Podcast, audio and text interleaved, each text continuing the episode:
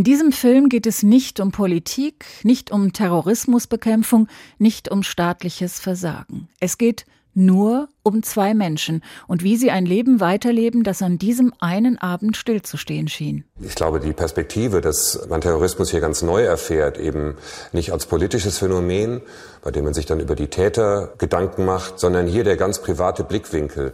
Das hat mich Terrorismus neu begreifen lassen.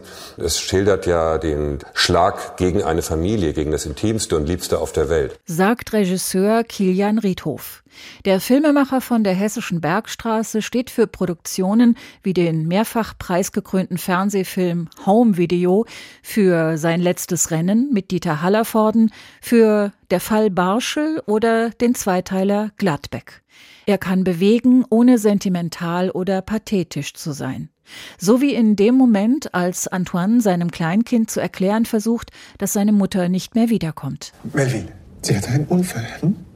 Einen sehr schweren Unfall. Sie kann nicht zurückkommen, weißt du. Dieser Moment der Tapferkeit zusammen mit seinem Sohn, durch Spielen und Lachen, durch Zärtlichkeit dem Terrorismus eine familiäre Antwort entgegenzusetzen, das hat mich sehr ergriffen an dieser Geschichte. So Regisseur Riedhof. Nach drei langen Tagen und Nächten kann Antoine sich endlich von seiner Frau verabschieden. Er hat große Angst vor dieser letzten Begegnung. Aber zu sehen, wie schön und friedlich sie dort liegt, das gibt ihm Kraft. Er geht nach Hause, setzt sich an den Computer und schreibt einen Post, der um die Welt geht. Am Freitagabend habt ihr das Leben eines ganz besonderen Menschen gestohlen.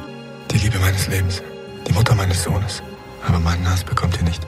So steht es zu lesen auf der Social-Media-Plattform Facebook. Der Post wird rund 250.000 Mal geteilt. Die weltweite Anteilnahme ist enorm. Antoine Léris ist völlig überwältigt von der Resonanz. Kurze Zeit danach stürzen sich die Medien auf ihn. Im wahren Leben genauso wie im Film. Viele halten sie für einen Helden. Oh, no, no, I'm, I'm not. Um, Nein, das bin ich nicht. Ich bin ein ganz normaler Typ.